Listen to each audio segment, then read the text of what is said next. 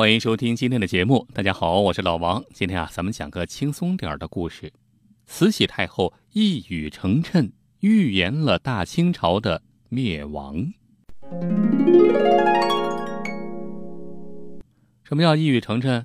很简单，就是别人说了一句不吉利的话，哎，没成想这句话却变成了真的。也就是咱们民间常说的“说好的不灵，说坏的灵”啊，这就叫一语成谶。或者咱们换个词儿就明白了，乌鸦嘴。你想啊，如果你身边要有这么一乌鸦嘴，整天说点什么话都特扫你兴，那你多郁闷呢？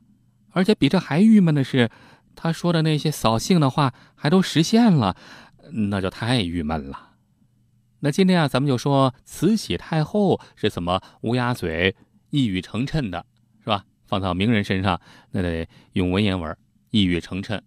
就一不留神说了一句乌鸦嘴，结果哎，说成真的了。那位说了，慈禧太后又不是算命的，她怎么会能预言那么准呢？说到这个算命啊，我突然想起来以前看过的一个哪个电影啊，我也忘了啊，反正里面有这么一个镜头，说是这个慈禧太后啊小的时候，好像还是一小姑娘的时候，正好哎街上碰见一算命的。见到小慈禧了，就非要给她算命啊！当然了，那时候慈禧太后还不叫慈禧啊，还没进宫，叫兰儿啊，就给这兰儿这小姑娘算命。算完之后，这算卦的吓得简直撒腿就要跑。旁边人就奇怪啊，说你跑什么呀？那你算的这小姑娘命怎么了？这算卦的说，她的命太太克人了。那怎么克人呢？克父、克母、克夫。克子、克国、克民，你想想，说的也没错呀。慈禧太后这一生不就是这样吗？小时候这爹妈就死了，是吧？这后来啊，这个嫁给皇帝了，是吧？进宫那就算嫁给皇帝啊，嫁皇帝了没多久，这皇帝老公也死了，好不容易把儿子给养大了，让同治啊，同治皇帝嘛继位，还没两年啊，儿子也死了啊，克父克母，克夫克子。这还不带消停的，游戏到最后搞的是天怨人怒啊，事儿越来越大，八国联军都打过来了。你想想，真是克国克民呐！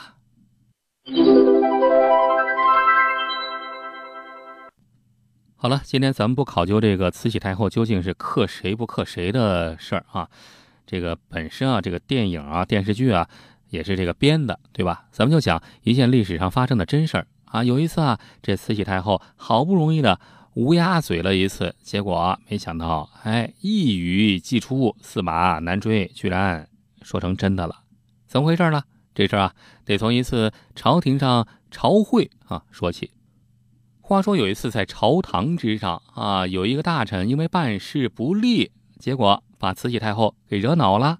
慈禧太后就破口大骂：“我大清朝国力昌盛。”百姓富强，现在虽然刀枪入库，马放南山，但是底子在，不是随便什么人都可以推翻的。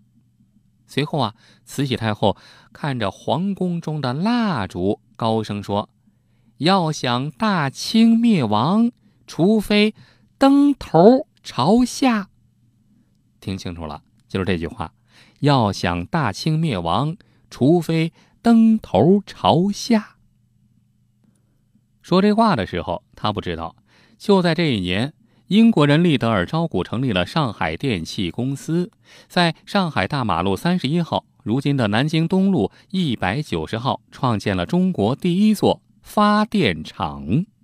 没多久，在电厂的围墙里就竖起了第一盏湖光灯杆儿啊，沿着外滩向虹口招商局码头立杆线，串联了十五盏电灯。就在这一年的六月十二号下午七点啊，晚上七点，电厂开始供电。夜幕之下，湖光灯，也就是电灯泡啊，一起发光，吸引了成百上千的人聚拢观看啊！大家都在那围观呢，没见过这什么呀？啊，那怎么就这么亮了？而且还越来越亮。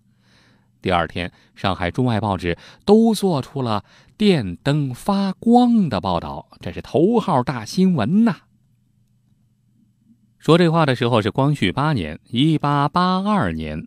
到了四年以后，光绪十二年，一八八六年，在西苑三海就开始大兴土木营建宫殿了。这北京城营建宫殿的时候，其中有一个殿呢叫仪鸾殿，就安上了电灯。这是清朝皇宫中最早安装的电灯。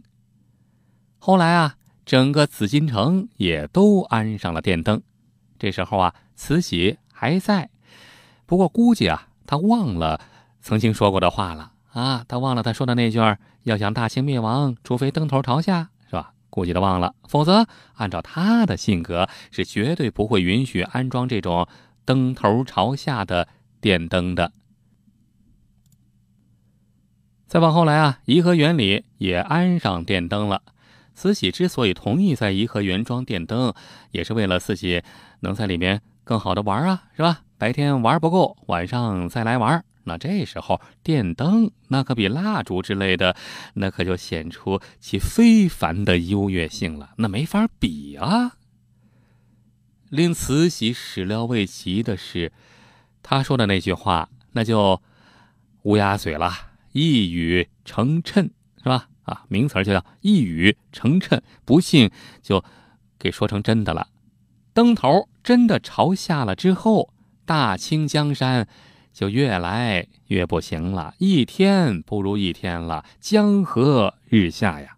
最终在武昌起义的枪声中，大清朝无可奈何花落去，就这么着没了。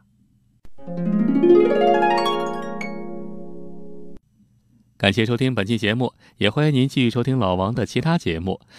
老王还有一档《君临史话》，讲的是各种各样的军事方面的历史故事，也特别好玩，欢迎您的关注。好了，咱们在其他节目里再会吧。